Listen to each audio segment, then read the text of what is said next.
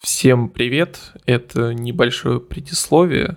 После больничного и длительного творческого отпуска мы наконец-то возвращаемся в декабре. У нас новые идеи, мысли, форматы.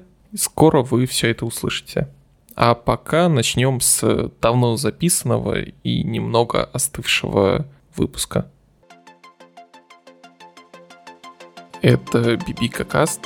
Подкаст о том, что бибикает в вашем сердце. И с вами я, Виталий.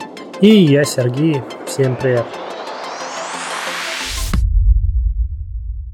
И после некоторого перерыва, больничного перерыва, мы возвращаемся с одиннадцатым выпуском и названием «Участковый пенсионер». Потому что сегодня мы будем обсуждать наши чисто пенсионерские темы. А то, что было лет 20 назад и больше. И то, что может заинтересовать, наверное, больше престарелых, чем молодых. Да, и начнем мы с CRPG. Да, а, в общем, я уже тут приболел немножко. И не знаю почему, но я в этом воспаленном сознании подумал, что будет неплохо поиграть, знаешь, в что-нибудь, что очень будет тяж- тяжелым к восприятию. И мой выбор пал на э, отечественную разработку по очень крупной э, настольной ролевой игре, называется Pathfinder. Это система. И игра называется Pathfinder Kingmaker. И знаешь, э, она мне прям очень понравилась. Она вернула меня вот в те времена, когда было не то, чтобы особо стыдно говорить, что ты играешь там в российские игры, когда это, наверное, даже считалось чем-то, знаешь, классным, когда вот выходили Silent Storm игры. Ну там Корсары. Корсары, да, те же космические рейнджеры. То есть это игры, у которых есть, знаешь, какой-то свой необычный почерк, и они определенно выделяются на фоне большого потока игр. Ладно, но у российских игр и вообще СНГшных, даже когда они были хороши, всегда была одна проблема. Это баги. Что с этим в этой игре? А, насколько я понял, на старте э, было все крайне ужасно, плохо и плачевно, было невозможно играть, но сейчас прошел уже, по-моему, год, если не больше, с ее выхода, и слушай, у меня за 20 часов игры не было ни одного бага. Mm-hmm. Ну, по крайней мере, может, что-то мелкое было, но мне в глаза это не бросалось. Ладно, расскажи вкратце, о чем игра, в какой синопсис, кого ты делаешь королем. А, в общем, если вкратце, то а, приглашает а, король некую шайку наемников – которым предлагается задание вычистить из одного региона бандитов, и он сделает их королем. Звучит, конечно, глупо. Там, то есть, ты даже можешь задать вопрос непосредственно. Ну, а почему это странно? Ну, типа, такой странный поступок. И тебе на это дают ответ, что в данном случае между нами будет хотя бы какая-то договоренность, а бандиты, они дестабилизируют ситуацию в регионе, и лучше уж пусть это будет какой-то непонятный наемник, чем бандиты. Угу. И, соответственно, вот э, первую главу ты занимаешься тем, что ты чистишь э, вот этот регион, точнее ищешь банду наемников, там параллельно ищешь предателя, и вот это вот все. Но что мне в первую очередь бросается в глаза, это, знаешь, это вот это вот а, классическая CRPG-шная тема, когда у тебя не пошаговые бои, а с активной паузой. Mm-hmm. Я не знаю, как ты, я их всей душой ненавижу, и я был крайне рад обнаружить, то, что ты можешь нажать кнопочку и превратить эти бои в пошаговые, ну, потому что в настольных РПГ все-таки бои ну, придерживаются какой-то пошаговости. Угу. И тогда для меня эта игра прям расцвела, то есть э, там в углу можно обнаружить, знаешь, как кидаются кубики, То есть э, перед началом боя все кидают на инициативу, распределяется, соответственно, очередь того, кто как ходит, э, кидаются кубики на попадание, вот это вот э, попал, не попал. Э, и, э, ну, это как-то так знаешь, в наше время выглядит свежо. Еще, наверное, сейчас по такой же схеме пойдет Baldur's Gate 3, но она в раннем доступе, я ее пока даже щупать не хочу, мне кажется, пока рановато для этого. Да, я, кстати, с Baldur's Gate заметил то, что все пошли доигрывать в Divinity, потому что, ну, достаточно много людей вот только начали, там, запросили, и вот э, на фоне хайпа с Baldur's Gate все такие, хм, Baldur's Gate брать рано, а чего-то подобного хочется. Поэтому давайте Divinity второй-то играем. Ну, наверное, я бы даже побольше, если охота именно, знаешь, вот такой вот, а, именно, что почувствовать вот ролевую RPG, вот э, как, как будто настольный, наверное, Pathfinder будет получше. То есть э, со всеми этими проверками навыков, э, как кубик ляжет, повезет, не повезет, какой-то абсолютно мозговыносящей прокачкой персонажа. Более того, его там, знаешь, можно сделать мультиклассовым. То есть это может быть одновременно и варвар, и маг. Mm-hmm. Не знаю, как ты будешь его прокачивать, но типа такой, такая вариация имеет место быть. И еще меня, я вспомнил, что в таких играх, знаешь, всегда радовало, это что тебе нужно очень тщательно подходить к проработке боя. А, ну, наверное, не к проработке, а к подготовке. То есть, если ты дерешься с обычным солдатом, ну, можешь воевать как воюешь. Если это скелет, то тыкать его мечом, ну, не имеет смысла. То есть нужно какое-то дробящее оружие. Если это м, стая крыс, то ты хоть затыкай хоть каким оружием, это не будет не иметь никакого смысла. Тебе нужно что-то, что бьет по площади, то есть какие-нибудь бомбы, магия, э, которая по некому радиусу бьет и всякое такое. И это прямо заставляет иногда, знаешь, э, тебя возненавидеть игру, потому что ты не понимаешь, как воевать с этим врагом. Угу. А, знаешь, что я больше всего ненавижу в CRPG? Подожди, сейчас. Э, я еще хотел добавить, что вот я сказал про космические рейнджеры. Там есть текстовые квесты они маленькие, не такого масштаба, что тебе нужно всю тюрячку пройти, но они есть. Это очень круто. Угу. Что же ты ненавидишь в CRPG? Города. Угу. Знаешь, вот это вот э, классическое, когда типа CRPG начинается в каком-нибудь компактном mm. месте, ну там типа да, долина. В глуши какой-нибудь. Да, там деревня, ну что-нибудь такое прям супер компактное. А потом буквально там, пройдя пролог, ты попадаешь в здоровенный город, котором миллиарды персонажей, сразу тебе готовы выдать квесты, здоровенная территория, которую надо все оббегать обязательно, ну, иначе как, э, все проверить, каждый угол. И вот как только я попадаю в такой большой город, я теряюсь от э, количества возможностей и выключаю ее. Ну, по крайней мере, зависит от качества CRPG, вернусь я к ней в этот момент или нет. Ну да, это правда зачастую пугает. Это, знаешь, у меня такое же бывает с этими бесконечными играми-сервисами, когда ты э, не заходил в нее полгода, открываешь, видишь количество активности такой, ну, может, в следующий раз, и выключаешь. Угу. Ну что да. Я так в Dragon Age 2 не вернулся. Ну, с учетом того, что там только один город. А, слушай, а ты вообще когда-нибудь играл вот в принципе настольные ролевые игры? Э, зависит того, в какого жанра. Ну, потому что если прям ДНД, скорее нет, чем да. А если не ДНД? Ну, скажи мне пример какой-нибудь. Ну, в, есть же эти вампир, маскарад, Да-да-да, которые... понял. Моя И... история с вампир, там, маскарадом, mm-hmm. как там правильно называется, вселенная, закончилась на составлении анкеты, а потом все заглохло. Mm-hmm. Так что, можно ну, же, по сути, нет. Можно же еще, тем более, знаешь, там на какой-нибудь, э, ну, свои модули накладывать. Что mm-hmm. не запрещается. Может быть весело. А мы с друзьями иногда прям, ну, в вузовские времена, иногда прям собирались, играли. Это было супер весело.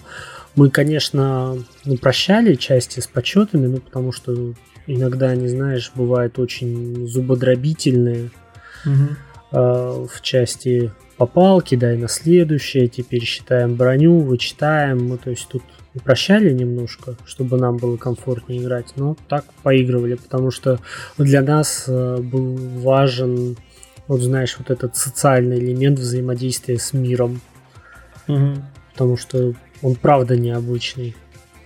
Ну, для сложности подсчета как раз и существует гейммастер, который в случае чего может э, повернуть события в нужную сторону, если там кто-то что-то неправильно выкинул или еще что. Ну, тут тоже, да, бывает, зависит, знаешь, а, ты рассчитываешь, что им не повезет, а, выставляешь высокий уровень проверки, а им все везет и везет. Там выкидывается и проклятый D20.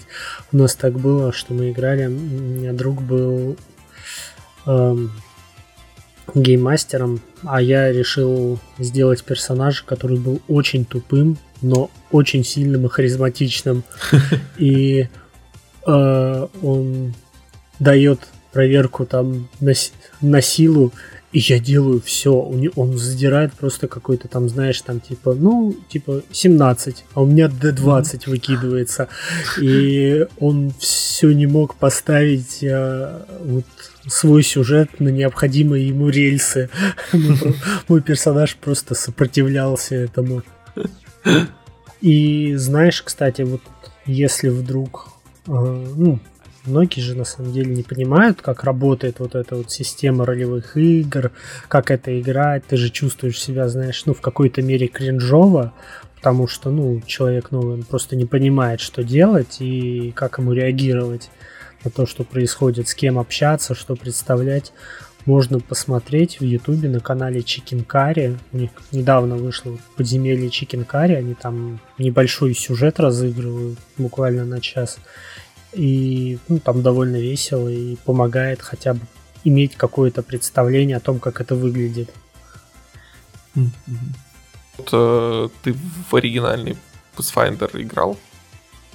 А, ну, в настольную. Да, у меня, в общем, мы играли с друзьями Pathfinder, но она, знаешь, карточная игра. Mm-hmm. то есть в ней более упрощенные механики и ну, также и сюжет, ты идешь по нему, можешь отыгрывать, довольно прикольно, весело. Но сам Pathfinder, вот как система, мне немножко не нравится тем, что там очень большой упор как раз на боевке, и там очень все вот сложно считать и просчитывать в этом плане. А в Kingmaker сложная система менеджмента своим вот этим вот королевством? Насколько подробная? Слушай, я наиграл 20 часов, я еще не прошел первую главу, но мне очень нравится. Понятно. Ну, получается, что если ты хочешь поменеджерить королевство, то можно поиграть в другую игру? Да, можно поиграть, наверное, даже нужно поиграть в другую игру. Да, и... мы говорим о Crusader Kings 3, э, новая контурная карта от парадоксов. Наконец-то у меня вышло в нее прям засесть, потому что как только она вышла, там в начале сентября я чуть погонял в нее, попробовал пробную партию, как обычно из Ирландии, там посмотрел, как все работает, мне все понравилось, и такой, ладно, окей, нормальную партию можно отыграть потом. И вот это потом настало, и кресты, конечно, съели все мое время свободное. Просто безумно. Ну, это отвратительная игра. Я уже в одном из наших первых подкастов говорил о том, что я боюсь игр от Paradox, потому что они просто сжирают тебя от начала и до конца. И удивительно то, что мне прям сильно понравились кресты третьи, учитывая то, что вторая часть и первая мне не нравится. То есть мне прям... Мне очень нравится концепция, но мне никогда не было интересно в них играть. Вот. Типа читать историю о том, как какой-то чувак заселил весь мир лошадьми вместо людей. Ну, там, благодаря багу и черной магии. э, мне было интересно, а вот самому играть так себе. Ну, они очень круто. Я вот не играл до этого Crusader Kings, но они очень сделали клевый ролевой отыгрыш. То есть mm-hmm. ролевая модель прям офигенная. Ты можешь э, творить что-то со своим персонажем, и ты прям видишь, как это оказывает на него действие. То есть ты отправил его в бой, смотришь на нем там раны. Он заразился чумой, а, не очень удачно ему провели операцию, все, он теперь до конца жизни ходит в маске. Угу. Да, и вот мне как раз интересно, почему, ну, как, какой вот ключевой, какое ключевое изменение э, так преобразило серию для меня. Вот как раз мне кажется, это э, хороший интерфейс, наконец-то, в котором удобно все делать. И, ну, окей, он, как обычно, немножко загроможденный, но в нем, по крайней мере, э, удобно искать, что где произошло, где какая провинция, что можно построить, и вот все вот это. Потому что раньше прям там совсем таблички excel в которых приходилось лазить. И плюс дополнительная визуализация, про которую ты сказал, когда ну, э, реально уже много чего происходит не у тебя в голове, и приходится додумывать, что как бы плюс парадоксовских стратегий. Но все равно с вот этой вот визуализацией, когда на твоем персонаже все видно, что происходит, как он стареет, как у него там меняется внешний вид. И, в принципе, на удивление, игра в этот раз вышла технически хороший, потому что недавно вышло дополнение для э, Hearts of Iron 4, это которая... Mm, про Вторую мировую. Игра про Вторую мировую. И вот она тяжко идет в плане технического, ну, то есть прям видно, то, что шестеренки в глубине где-то прям очень медленно скрипят. А здесь я проиграл там типа 400 лет или сколько уже э, основной игры, и она не начала лагать. Все плавно, все удобно. Прям очень нравится. Ну и, конечно, главный плюс крестов это истории, которые она генерит. У, тебя, у тебя вышло что-нибудь забавное? Um, знаешь, у меня еще была мысль, что эти Crusader Kings, они уменьшили бюрократию, что очень mm. круто, потому что э, раньше, ну, по крайней мере, Европа это очень забюрократизированная игра. То есть э, мне почему-то кажется, что в Crusaders Kings было так же что перед тем, чтобы заключить союз, тебе нужно было сначала договориться о возможности пересечения границ, потом через какое-то время ты мог там заключить союз, и только потом там что-то более интересное уже делать со своим союзником. Здесь это, ну, как-то упрощено. Вы дружите, бах, союз. Гулять можешь вообще где хочешь. Mm. А так у меня из э, интересного. Я играл за девочку-африканочку, которая вот с 866 года, по-моему, самой маленькой вот этой стране внизу в Африке находится. Я не знаю, я, в общем, решил сначала э, плести интриги. Потом mm-hmm. я начал обращать внимание, что, знаешь, типа у нее интриги ноль и понял, что идея так себе. Но типа высокая дипломатия, поэтому я начал со всеми дружить. А в связи с тем, что ну, я плел интриги, про меня многие узнавали, что я, ну, типа, не очень хороший, мы становились соперниками. И потом, ну, знаешь, это была такая какая-то э, шизанутая баба, которая сначала пыталась со всеми всех убить, из-под тяжка, потом начинала типа, не, я больше не хочу вас убивать, давайте будем с вами со всеми друзьями. Я поняла, что я где-то типа свернула не там, теперь я буду дружить. И в результате в мой первый заход там тебе дается два региона. У меня как было два региона, так их осталось. Я вообще не увеличил себя ни насколько. У меня было ноль какого-то политического влияния. Я вогнал себя в какую-то жопу. Потом в результате я понял, что э, я не изменил право на наследование. Получается, моим наследником был мой сын а наследство переходит там типа по женской ветке, а сын принадлежит мужу, у него свое царство, и я проиграл. Не, у меня вышло так, что я играл за... Ну, начал играть за Альфреда Великого, э, который английский лорд. Типа объединил Англию, там потихоньку начал объединять Великобританию и так далее. И вот в, в один из первых там потомков его у меня была ситуация, это что я уже король Англии, но я хочу, чтобы Лондон был в моем личном владении, потому что там можно построить Тауэр, он дает там уникальные бонусы, вот хочу, чтобы Лондон был в моем личном владении, а не у какого-то вассала. Я начал смотреть, кто им владеет. А им владеет э, старушка. Я такой, типа, идеально. А смотрю, кто у нее наследник, а ее дочка. А у меня как раз наоборот э, преимущество мужчин э, в наследовании. Поэтому я э, решаю... Э, ну, у меня было несколько вариантов. Первый вариант был просто замочить в начале, э, ну, или дождаться, пока умрет старушка. Там чуть осталось уже. И убить э, ее дочку. И после этого э, титул перепадет мне. Потому что, mm-hmm. на самом деле, старушка была моей тетей. Что-то такое. Вот. И в итоге я подумал, ладно, это все-таки родственники. А у меня, в принципе, династия такая, знаешь, типа тар Таргариенов, которые ага. только родственные связи. Вот я занимался скрещиванием. И... В общем, родов рождал. Угу. Вот я вывел идеальную расу людей, не знаю.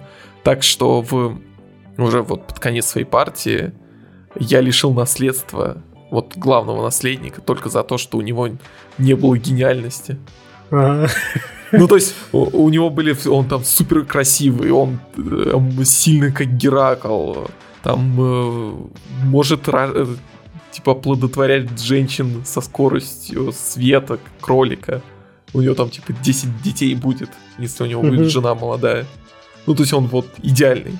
Но у него только нет вот, э, тр- вот этого уникального трейта э, интеллекта, поэтому все, ты недостоин быть наследником.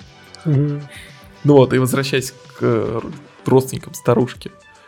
Я думаю, ладно, окей, вот вот это моя племянница, получается, или не племянница, двоюродная сестра, э, но она сильно младше. Э, ладно, я ее пощажу, пусть она будет управлять э, Лондоном, но только замужем за моего сына. Ну, соответственно, мой сын станет королем Англии, она станет королевой Англии. Поэтому я, типа, помиловать. Э, пусть она будет моей ставкой, типа, станет э, королевой Англии, э, матерью будущих там наследников mm-hmm. королей, будет владеть всеми островами. Ну, в общем, будет все хорошо. И я ее обручил со своим вот маленьким сыном. Там, типа, оставалось пару лет до того, как сын вырастет, и, соответственно, не поженится. И, ну, соответственно, Лондон перейдет э, уже моим внукам. Угу. А потом происходит то, что приходит мой этот тайный советник, и вы знаете то, что вот эта вот женщина имела внебрачную связь, и она теперь беременна. Угу. Я такой, а, я доверился тебе, а ты решила заиметь бастарда оставалось пару лет подождать, и у тебя было бы все, а ты выбрал ничего. Mm-hmm. Поэтому из-за того, что в небрачной связи э, для женщин это прям преступление, а для мужчин порог, mm-hmm. я могу ее посадить в тюрьму. Я решаю, все, я тебя сажу в тюрьму, разрываю помолвку. Не, я даже не разорвал помолвку, я просто ее посадил в тюрьму, причем там по умолчанию типа персонаж попадает под домашний арест, а я ее кидаю в подземелье, чтобы она умерла там, ну, типа, в, в плохих условиях у нее здоровье ухудшилось. Она умерла, она там в тюрьме родила этого бастарда. Бастард э, родился и прожил всю жизнь в подземелье и умер угу. вместе с ней. В итоге э, Лондон сразу попал мне, ну, то есть не сыну, не внуку, а там сразу мне, потому что я был, типа, третьим в линии наследования. И сыну я выписал э, гениальную, красивую женщину из Испании вместо этой предательницы. Я хочу тебе сказать, что ты очень жестокий человек. Я бы с тобой не связывался. Я, я, я не хотел быть жестоким. Я, типа, поставил на нее. Я надеялся, что все будет хорошо. Угу. Вот, а еще у меня была топовая история, когда под конец... Ну, короче, я уже объединил э, все британские острова, у меня империя Великобритании, и я решил не играть, как обычно, в парадоксовские стратегии, когда ты красишь всю карту, Угу. а красить всю карту по-другому, своей династией. Типа, А, женить всех на всех? да, женить всех на всех так, чтобы именно мои наследники, ну, моя династия стала во главе э, Мгм. королевств. В итоге, э, с второй попытки, э, потому что первая по- почти провалилась, я женил императорского, ну, императора Византии на своей дочери. Типа, первый Мгм. раз вышло так, то, что у них э, не было наследника, и трон отошел все равно, типа, не моей династии, а вот во второй раз все получилось. И причем э, моя династия прям очень плотно закрепилась в Византии, и там, типа, 200 лет э, моя династия была в главе. И, кстати, там, из-за этого свои плюшки, у тебя там растет престиж именно династии. В общем, это выгодно. Вот я расселил по всей Европе своих родственников. Все хорошо. Я там типа, планирую, что дальше еще делать. Э, У меня уже э, моя династия стала святой. Династия множества корон. Там у меня идеальные гены. То есть я прям вывел сверхлюдей. Ага. И тут настает такой момент, когда появляется Чингисхан. Угу. Э, При этом, ну, не прям Чингисхан, а просто какой-то из монголов, э, типа, объявляется великим ханом и идет э, захватывать все. Причем оно там, типа, условно естественно происходит, то, что вот этот вот персонаж просто захватывает все племена вокруг, объединяет большую империю, и потом идет на запад. И вот он начинает войну с Византией, и я вижу то, что Византия начинает проигрывать. Угу. А смотрю на условия вот победы, если Византия проиграет, то вся Византийская империя отходит монголам. Ага. То есть прям вот вся. Я понимаю то, что настало время защищать свои... Угу. Владение. Свое семя, да? Поэтому я, как глава династии дома, объ- ну, э, предъявляю претензии на трон э, Византии и сам объявляю войну. Пока э, византийцы воюют с, э, монголами в Армении, я захватываю Константинополь, э, там беру в плен наследника престола. И за это там победа в войне зачисляется. Мгм. Я становлюсь ви- византийским императором одновременно с, с- со своим императорским титулом, а, отбиваю монгольское нашествие. И понимая то, что раз уж у меня теперь во, ну, во владении Византия вся, то, наверное, можно и не останавливаться. Типа уже, уже поздно поворачивать. В итоге я начинаю почищать все, что там плюс-минус рядом. а, захватываю Италию, захватываю папу римского. Ну как, типа я отбираю у него территорию и делаю его своим вассалом, но все равно, ну потому что у меня католическая страна, но он вот мой вассал. Я, короче, искореняю р- раскол между православием и э, католицизмом. И в итоге там католицизм дико распространяется везде. И восстанавливаю Римскую империю. Мгм. Мечта каждого мальчика. Ну да. А папу римского ты не скушал, да? Нет, я его не скушал. Но я могу его в любой момент э, с ним что-то сделать. А, Ну, у меня есть, э, ну, типа, у меня осталось там 100 лет э, партии, и у меня есть идея вернуть в Римскую империю язычество эллинистическое. Ну, там, в Зевса верить, вот это все. Мгм. А ну, ти- ты не менял вот это, не реформировал религию, то есть, условно говоря, чтобы уже в твоей религии был главным не папа, а ты. Э, Нет, э, потому что, в общем, мне показалось, что если вот духовенство будет управлять церквями, они сами собирают налог, и потом главный в церкви в моей стране платит мне часть этого. И типа тем самым я забираю часть денег у своих вассалов еще раз. Ну, то есть они мне платят свой налог, а потом через вот этот вот путь через духовенство я забираю у них еще деньги. Мгм. Мне, типа, и в большой стране мне показалось это выгодно. Но, ну и в принципе там я крестовые походы ходил с папой. Мне как-то типа католицизм реформировать не очень интересно, а, но Блин, это Может, звучало так мило. Ну, я в крестовые походы с папой ходил. Прям, э, знаешь, мечта любого мальчика. Но, наверное, которая, знаешь, в жизни бы превратилась в сущий ад. Еще из того, что мне кажется в этом, ну, игра пошла в правильном направлении, это в отличие от последних парадоксовских стратегий, как я уже рассказывал вот в одном из первых выпусков, э, игра не сосредоточена вокруг маны. Ну, потому что раньше э, там в условной Европе у тебя есть военная мана, там mm-hmm. дипломатическая мана, административная, и вот ты там тратишь ее ну, на какие-то события. Mm-hmm. А здесь ничего такого нет. Ну, то есть это там понятно, что есть золото и еще там пару видов ресурсов. Но чтобы э, сделать, э, ну, допустим, вот есть какой-нибудь регион, ну, допустим, Константинополь был э, православным. Чтобы сделать его католическим, я беру своего этого местного придворного церковника и назначаю ему задачу э, провести разъяснительные работы с местным населением. И он mm-hmm. на протяжении там 10 лет э, проповедует католицизм, и там все сильно зависит от разных параметров. Ну, и в, в итоге там через долгое время у него удается большая часть населения, ну и, соответственно, там, э, в принципе, провинция становится католической. А когда в Европе ты нажал на провинцию и нажал одну кнопку. Э, и сделал ты это или нет, зависит от того, сколько у тебя маны. Типа, мало, много, ну, потратил, и вот сразу провинция стала католической. Вот это мне, конечно, очень нравится. То, что вот все события происходят плюс-минус естественным образом, а не с помощью какой-то вот магии.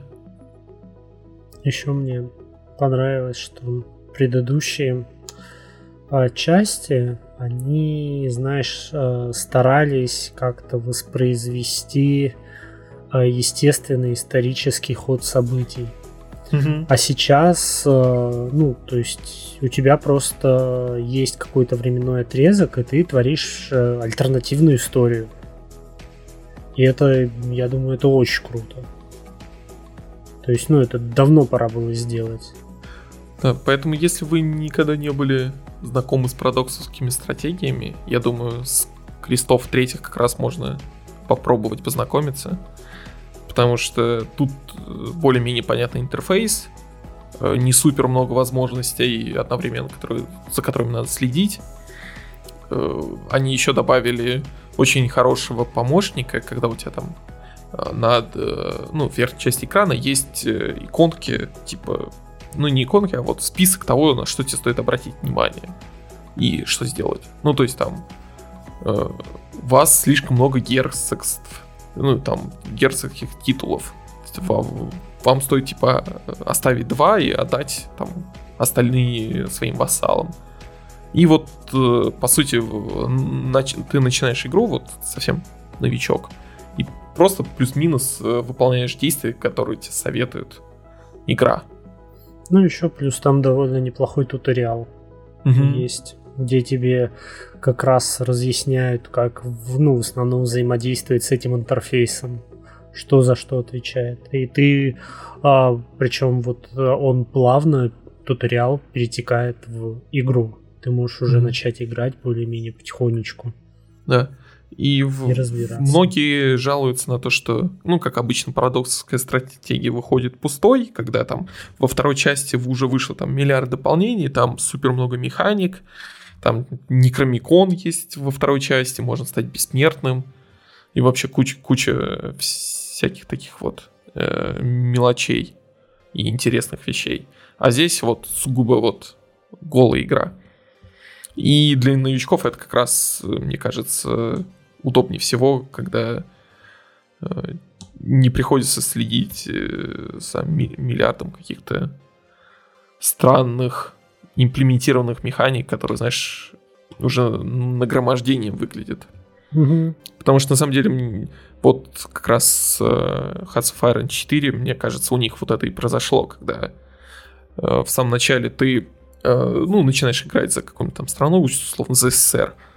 И у тебя там есть армия, есть там исследование, производство, ты вот это все более-менее нормально менеджеришь, э, играешь, а сейчас ты заходишь, у тебя есть конструктор судов, у тебя есть шпионы, у тебя есть там всякие еще новые механики, за которыми следить. И в итоге у тебя вот, вот фокус прям расползается, и ты не играешь там симулятор Второй мировой за страну, а вот тут ты менеджеришь э, какую-то вот реально мелочь. И совсем становится прям не очень интересно. Согласен. Ну да, наверное, механики они должны быть, знаешь, как-то это э, углублять, но не усложнять.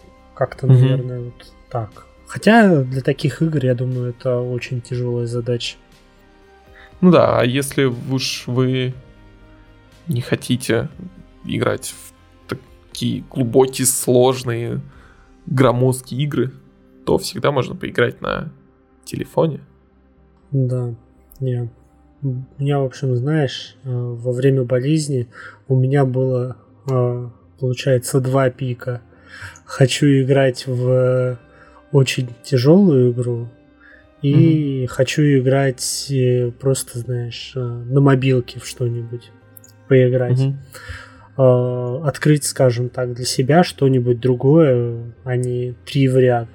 И знаешь, я был прям приятно удивлен, потому что есть очень много хороших мобильных игр. То есть я подписался на вот этот Apple Arcade, угу. и ну, там есть простые игры, где тебе нужно, знаешь, буквально там пальцем провести от точки А в точку Б. А есть прям полноценные игры, то есть продолжение там Dungeon Crawler, вот этого Зельда подобного Ocean Horn.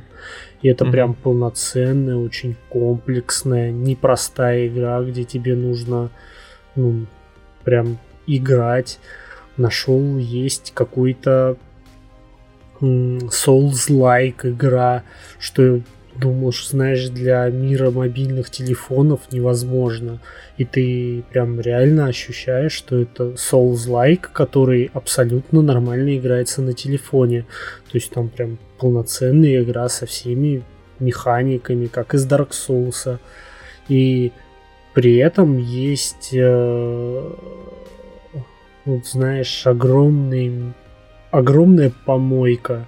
Ну, как бы Apple не следила, да, вот за угу. тем, что творится на ее сторе, но отрицать то, что там огромная помойка из каких-то помойных игр, ну, бессмысленно. И я также поиграл, вот помнишь, мы с тобой обсуждали с конференции Ubisoft Forward игру про Том Clancy Elite Squad. Угу. Я и в нее поиграл. И как? Во-первых, телефон начинает э, греться как э, печка, хотя там, ну, игра, то есть там выбегает несколько оперативников, они сами между собой стреляются, тебе нужно просто э, использовать э, некоторые скиллы, то есть ты даже не можешь сказать, знаешь, оперативнику там стреляй туда, спрячься тут, то есть э, тактическая составляющая Э, сведена к тому, что ты можешь просто выбрать приоритетную цель. Все, mm-hmm. ты не можешь там есть укрытие, но ты не можешь э, говорить оперативникам, чтобы они за них прятались. Они сами что-то там решают.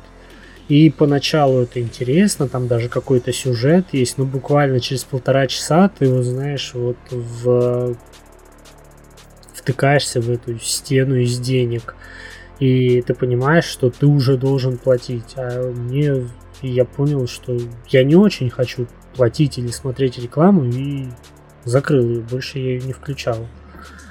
А, но при этом есть а, неплохая игра, что-то там про рыцарей, к сожалению, забыл ее название, в Apple Arcade, которая тоже, знаешь, такая э, простенькая, где рыцари сражаются друг с другом, там довольно занятный сюжет, э, ты имеешь больше власти, чем просто нажимать на одну кнопку, ты что-то там прокачиваешься, занимаешься тренировкой, как-то менеджеришь, и это прикольно. В общем, я, знаешь, в свои 27 лет открыл для себя рынок мобильных игр. Э, я, в принципе, не играю в мобилке. Я там изредка что-то смотрю такое плюс-минус серьезное. Э, вот э, есть все-таки у меня одна игра, которая мне прям очень нравится. Я в нее наиграл не так много, как хотелось бы. Ну, сейчас расскажу почему. Вот. Но она прям супер крутая и всем ее рекомендую. Это 80 Days. Ну, то есть 80 дней. Угу. Она посвящена вот ее таким первоисточником. Это «Вокруг света за 80 дней». И это интерактивная новелла. Наверное, это так можно описать. Э, в итоге, что происходит? Ты за э, паспорту и этого Уильяма Фога начинаешь путешествие в Лондоне и вот должен объехать Землю за 80 дней. Или ты не, не успеешь за 80 дней ее объехать. И ты выбираешь э, маршрут, по которому ты поедешь. Э, с тобой происходят в разных городах разные события. Э, это может повлиять на то, что ты хочешь, ну, куда поехать и на чем поехать. Потому что там есть некоторые характеристики, за которыми тебе следует следить. Ну, там стресс, э, потому что там в удобном транспорте стресс не снижается. Еще есть инвентарь с предметами, которые каким образом, каким-либо образом влияют на твое путешествие. Допустим, в самом начале в Лондоне ты можешь что-то захватить с собой. Угу. Но у тебя как бы один чемодан, поэтому ты не можешь все взять. Э, и там, насколько я помню, каждый раз разные вещи. Допустим, ты можешь взять э, расписание поездов в Вене. И в итоге ты решаешь, что в этот раз я поеду через Вену. И там как раз приезжаешь, и у тебя сразу открывается много путей. И ты, соответственно, можешь выбрать удобный вариант. Плюс к этому ты можешь э, докупить себе пару чемоданов, чтобы типа больше вещей помогали тебе ехать условно там э, какой-нибудь дорожный комплект из там, плаща и шляпы поможет ехать в машине, и там меньше стресс будет снижаться. И вот куча всего такого. Ну, то есть это вот я про механики, которые, с которыми ты взаимодействуешь. Но, конечно, главное в этой игре это э, история, которая происходит с тобой, ну, с персонажами. Mm-hmm. Потому что у тебя есть выбор, у тебя есть выбор Э, должен ли ты подчиняться э, тому, что происходит в истории, потому что, ну, допустим, э, ты решил ехать вокруг света через Италию, в Италии попадаешь в какую-то там передрягу, и там какой-то из персонажей тебе говорит, давай, ты сделай для меня там что-то в Афинах, там, передай кому-то посылку или еще что-нибудь. А тебе, допустим, неудобно через Афины ехать. И ты решаешь там через Египет угу. двинуться. И вот э, там очень много городов, очень много историй. Каждый новый забег вокруг Земли отличается от предыдущего. Э, при этом, ну, реально много всего можно сделать. И вот как раз я в нее играю мало, потому что мне как-то больше всего нравится э, в нее играть в поездах, в самолетах. И так как... Э, а, то есть ты играешь в игру про путешествия во время путешествий? Да. Вот, и так как это не часто происходит, вот как-то получается не сильно много в нее поиграть. Mm. Ну и у нее есть, знаешь, типа один минус. Вот прям реально один. Она полностью на английском. Mm. Этот английский довольно специфичный. Ну, то есть он такой прям... А, не basic, Не ну да, прям совсем не basic. Поэтому а... вот с этим мог возникнуть трудность. Ты мне вот когда рассказывал про то, что ты вначале должен выбрать комплект для путешествия, что с собой взять, я что-то вспомнил. Было или, может, до сих пор есть, давно смотрел реалити-шоу, где два человека, знаешь, должны выж- выживать какое-то время на необитаемом острове. И в самом начале они должны выбрать с собой два предмета для выживания. Ну, то есть, э,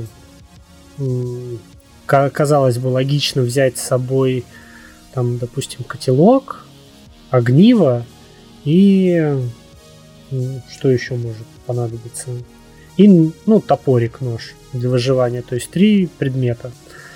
А, и обычно э, в этом шоу, знаешь, брали... Ну, ну да, топор. Вот эти что-нибудь, вот, два предмета из этих трех, и уже дальше устраивали свой быт, э, имея это. Но в одном из выпусков там, получается, была женщина, которая взяла с собой топорик, а мужчина, он очень боялся воды, и он взял с собой плавательную маску. И мне что-то так смешно с этого стало на тот момент. И в результате эта бедная женщина, она, знаешь, вот там они что-то типа в районе трех недель должны были выживать, выживали благодаря вот ее непосильному труду. Причем вот, э, вот это вот, э, то, что игра на сложном английском сыграла со мной такую вот странную угу. шутку. Э, первый трай начинается всегда с того, что ты едешь э, из э, Лондона в Париж. Ну, как в книге. Э, сади, ну, вот садишь на поезд, и я читаю о том, что да, вот поезд тронулся, бла-бла-бла, он едет, доезжает до этого э, канала. Угу. Типа, и поезд заезжает в воду, едет по дну, и, типа, выезжает. Я думаю, что? Типа, я... Э, ну, типа, я не понимаю, что происходит, почему вот это написано. Ну, то есть там чуть посложнее, с всякими там подробностями. Но я, типа, это я что-то не понимаю не так, или тут что-то другое. И потом, да, выясняется то, mm-hmm. что э, потихоньку да, исследуя вот мир игры, ты выясняешь то, что это не, там, не 19-18 век, как в оригинальной mm-hmm. книге. Там 19 вроде бы. А такой вот тоже 19 но со своими вот... Ну, типа киберпанк. Особенностями. Такой. Такие, такой вот альтернативной историей. Ой, стимпанк, да, простите. Ну вот чуть-чуть, да, такой типа Еще налет не... стимпанка. Вот, и так что очень рекомендую понял из-за себя, что, что очень не нравится в мобильных играх. А, ну, по крайней мере, не те, где ты можешь играть одним пальцем, а где вот э, более-менее полноценные игры, где тебе там надо ходить, камеры вертеть. Это а, полное отсутствие какой-то тактильности. Я, ну, то есть, выпадаю из этой игры, мне уже очень неудобно, мне намного удобнее играть там с геймпадом или с мышкой клавиатурой. А тут я прям выпадаю и mm-hmm. начинаю фрустрировать и очень быстро устаю от этого. Что, наверное, тоже хорошо. В какой-то мере. Да, знаешь, чего я фрустрировался недавно? Наверное, от э, рекламы мобильных игр, вот это That's How Mafia Works. Ну, это было давно, но да, от мафии от ремейка «Мафии». Она тебе не понравилась? А, на самом деле нет, она мне очень понравилась. А почему ты тогда фрустрировал? Потому что я решил играть на классическом уровне сложности. Угу. Ну, там, как обычно, типа э, низкий, средний, высокий. И вот есть классический.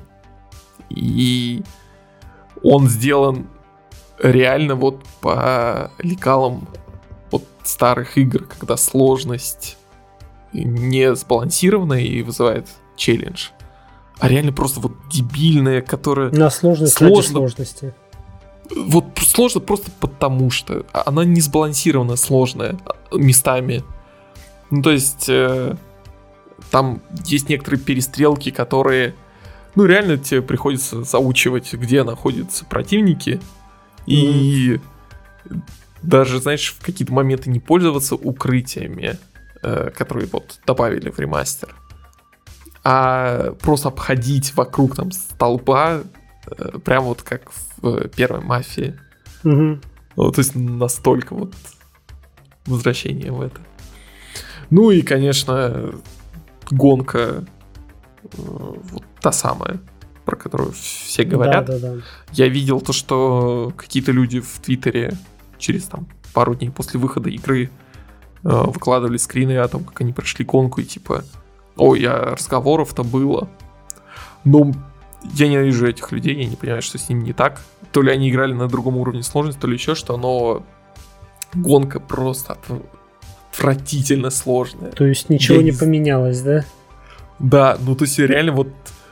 Я помню, когда я проходил первую мафию давным-давно, и, скорее всего, я, насколько понимаю, делал это с патчем уже, который добавил сложности, и вот там, в принципе, они там подкрутили в какой-то момент сложность по умолчанию. Mm-hmm. И у меня нормально прошлась, ну, то есть, типа, там с какого-то раза спокойно прошел на первое место.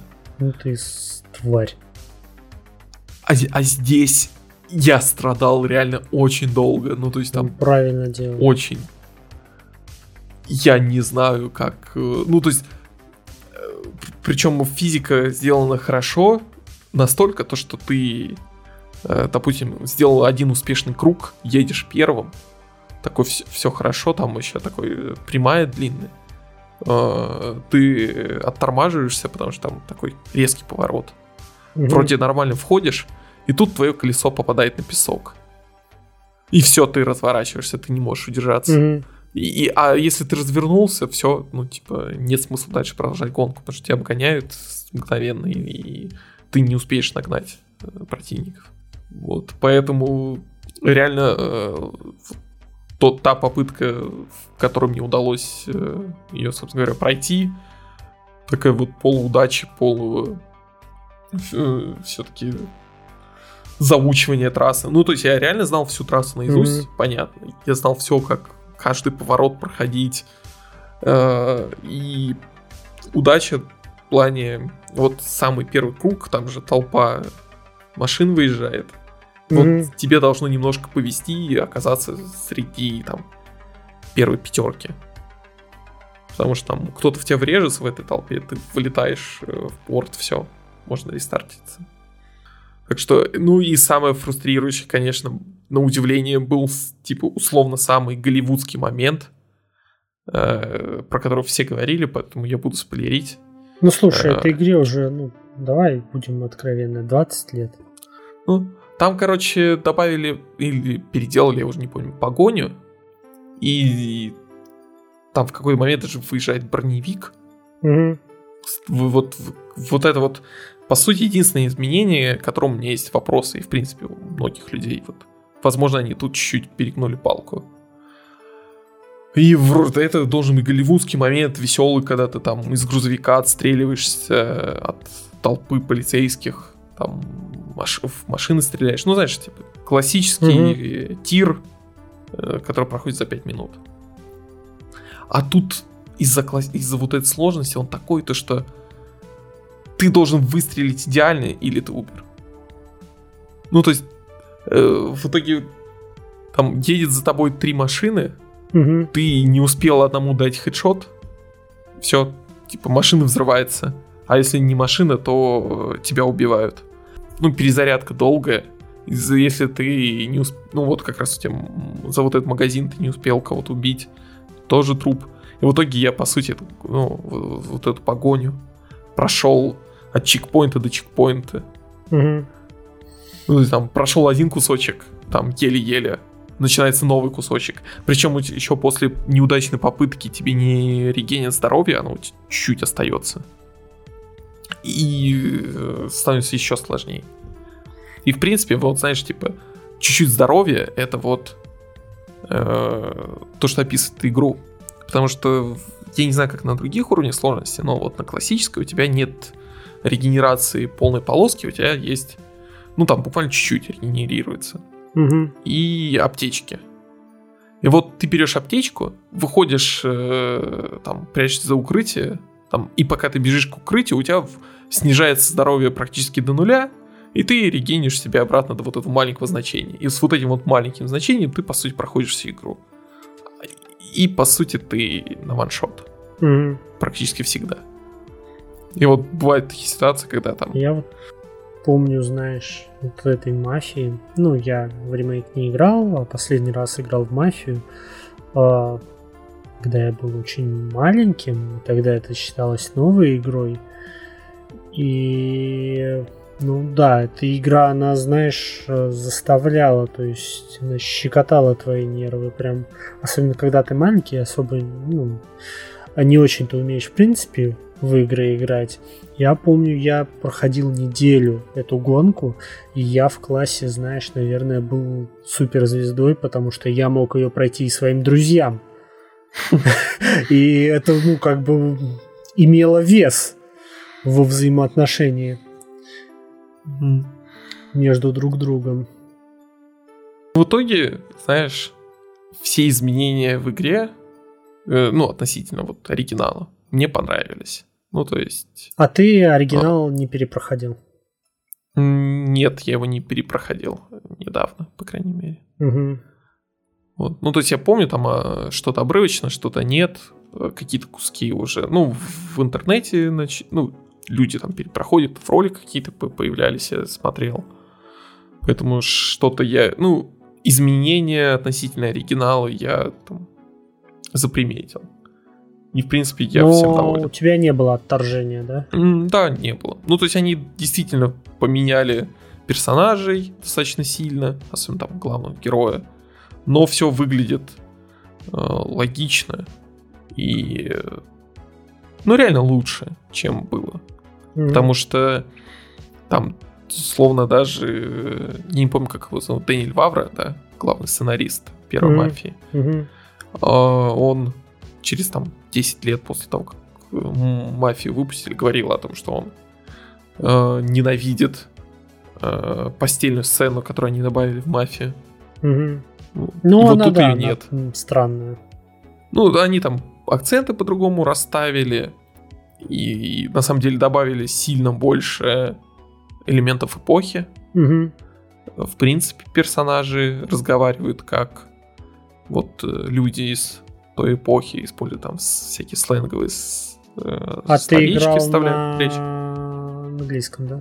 Да, на английском. Угу. Э, ну, потому что сейчас уже понятно, что тогда чехи максимально пытались подобраться вот к воссозданию эпохи, но не все у них получилось так, как надо. Ну, потому что тогда технические возможности были другими. Ну да, и, и технические, и в принципе там, знаешь, количество информации, которую можно было подчеркнуть, не так много. Угу. Ну там тупо интернет был меньше развит. И тут, в принципе, знаешь, американцы делали про свою историю. Ну, кстати. Тут больше от, от, угу. отсылок к эпохе, там параллельно прохождение сюжета ты находишь какие-то газеты о том, что в Германии во, к власти пришла новая партия, угу. там с юным лидером. Вот там про Великую депрессию. Э, что, кстати, вот Великая депрессия как-то в оригинале, насколько я помню, прям совсем. Я что-то вообще не нашла. помню, чтобы она шла. Ну, я угу. не перепроходил, но не помню. Вот, а тут э, прям подробно про это говорится. Ну, видно влияние ее. Угу. Э, видно на э, то, как э, вот этот вот э, антиалкогольный закон повлиял на общество. И что из-за этого появилось, и как. Ну, то есть, в принципе, все изменения с кинематографической и с исторической, я не знаю, точки зрения мне очень нравится. Mm-hmm. Я прям с, с сюжетом очень доволен. Прям хороший фильм. Ну и в принципе, знаешь, э, после прохождения мне очень понравилось вот это вот ощущение, то, что есть открытый мир, да. Mm-hmm. Ну, никто не заставляет, и тебе, в принципе, не надо в нем ничего делать. Ну, то есть он служит сугубо геймплейным ну, да. целям в э, сюжетном плане. Сейчас, кстати, наверное, таких игр-то и нету на самом деле. Угу. Чтобы вот э, был чисто, знаешь, утилитарный мир. Угу. Я помню, во времена Мафии второй все ругали ее за то, что вот есть открытый мир, а в нем нечего делать. Вот причем совсем нечего. Угу. А сейчас это реально воспринимается как-то... Как глоток свежего воздуха. Ну да, при этом э, реально игра подарила мне кучу старых впечатлений, начиная вот от фрустрирующей сложности, заканчивая вот этим вот линейным прохождением уровней угу. э, в открытом мире утилитарном. И эти же вот моменты оказались такими достаточно свежими. Ну да. Ну, так что, в принципе, по какой-нибудь скидке прям рекомендую. Ну, вроде сейчас даже же есть, э, началась распродажа в ЕГС, и может, если у вас есть купон, и там какая-нибудь mm-hmm. скидка, то можете совместить. Купить подешевле. Да, я как раз взял мафию в ЕГС с купоном, который у меня там давно валялся. Я не знал, на что его потратить. Вот как раз мафия подошла идеально под это. И в итоге, да, очень жду четвертую мафию. Мне кажется, она будет хороший. Ты думаешь, она выйдет? Да, я прям уверен. Много даже слухов и всяких таких ну, предпосылок. Наверное же довольно вроде все тепло отзываются, а ремейки Мафии, я думаю, Ангар 13 сейчас стал повыше уровень доверия после Мафии 3, которая почему-то абсолютно всем не понравилась. Mm. Хоть, ну, конечно, это там очень много скажем так, ненужного искусственного гринда, но сама по себе игра на самом деле не такая плохая. Я про третью мафию. Угу. Ну да, я в принципе согласен, что там есть. Там как раз обратная история. Есть куча всего в открытом мире ненужного, угу. что сбивает фокус с основной сюжетной линии. А, ну смотри, а, получается же, что вот ремейк Мафии это относительно ну, такой по мотивчик по мафии. Ну да. То есть... По сути, фанаты делали. Ну да. Ну, было бы странно, если бы люди, которые делали этот ремейк, не играли там в первой части, она им не нравилась. А вот как ты вообще относишься к фанатским поделкам? Хорошо, потому что много чего хорошего происходит из фанатских поделок. Ну там, Counter-Strike. Ну да. Дота, например, та же. Это же тоже, по сути, фанатская mm-hmm. поделка изначально. Да. В общем, чтобы не ходить вокруг да около, я э, решил окунуться в мир фанфиков и обнаружил, что есть э, очень... Я обнаружил, что Гермиона очень сильно изменилась за лето. Да, что Гермиона очень сильно изменилась за... И в общем, что есть э, очень популярный сверхпопулярный фанфик, называется «Гарри Поттер и методы рационального мышления». Звучит диковато на самом деле, но там, э, знаешь, ис, можно сказать, исследуется вопрос, а насколько сильно бы поменялась история, если бы в ней поменялся ну, всего один факт. И там, соответственно, автор, он изменил в жизни Гарри всего лишь один факт. Его воспитывал не Вернон э, Дурсель, а Петуния вышла замуж за э, преподавателя, ну, типа ученого. И, соответственно, Гарри Поттер вырос не в той семье, в которой он жил в подвале, а его воспитывал ученый, ну и получается вот Петуния. И это поменяло абсолютно все. Вот, то есть э, Гарри Поттер, э, его учили вот э, научному познанию, и он старается давать оценку магии с э, точки зрения науки. То есть, э, когда к ним пришла профессор МакГонагал, э, для того, чтобы продемонстрировать что магия существует, так как они не верили в ее существование, ну потому что это невозможно.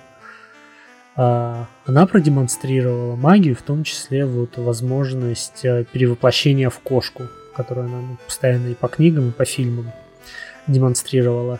И там описывается ход мысли Гарри, что типа, да как? Да это же невозможно. Это же типа нарушает полностью закон сохранения энергии. Типа невозможно из такого большого объекта стать таким маленьким. И более того, у кошки же сложная анатомия. Как типа э, МакГонагал будет мыслить, если типа из ее большого мозга он типа превратится в кошачий, как она сохраняет сознание. Типа, что? Да это же невозможно. И он, ну, соответственно, дает, знаешь, логическую оценку тому, что происходит вообще вот в этом мире магии. И, например, ну, типа, тому, что Квидич это вроде как очень интересная игра, но типа она абсолютно бессмысленна со стороны того, что у них же есть ловец снича, и когда человек ловит этот снич, то игра заканчивается. И э, по сути, получается, этот ловец Снича, он полностью обесценивает труд всей остальной команды, которая что-то там делает. А наблюдать за ним, ну, не очень интересно, потому что единственный навык, по сути, которым обладает ловец Снича, это особое движение глазами. Но э, зрителю не очень интересно следить за тем, как по-особому двигает глазами игрок и летает за ним. И получается, что это, знаешь, как в UFC. То есть э, он матч может продлиться все сколько-то там раундов, а может закончиться там в течение 10 минут, которые ты очень долго ждал. И получается тут очень размазанная зрелищность. И Гарри Поттер также делал свои предложения по поводу того, как можно улучшить этот квидич. В общем, это очень хороший, очень качественный фанфик.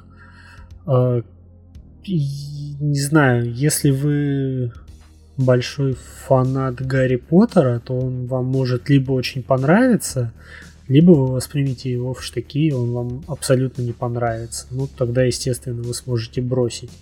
Но я сейчас э, его читаю прям с огромным удовольствием. Там на абсолютно бытовом языке рассказываются различные там ошибка восприятия, что это такое, методы научного познания, как выводится гипотеза, как ее проверять. И то есть это просто, знаешь, полезно почитать даже для собственного развития в такой, в простой форме. Да, и для, скажем, поднятия авторитета этого произведения, хотя не, ну не то чтобы супер нравится. Есть, могу сказать, что его писал не, не знаешь, не девочка 15-летняя, mm-hmm. которая потом стала писательницей 50, 50 оттенков серого. Вот. А серьезный взрослый мужик, э, там там, я не знаю, больше 30 точно было, когда он это писал, mm-hmm. который занимается наукой и, соответственно, из научной теории, идеи, которые он вложил туда, взяты не из, это, не из потолка. А там причем как бы дается, он ссылается и на научные труды, кто их дал.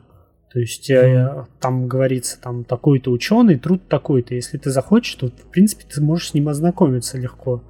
Ну да, и этот фанфик настолько популярен, то что краудфандингом в России собирали деньги на печатные издания.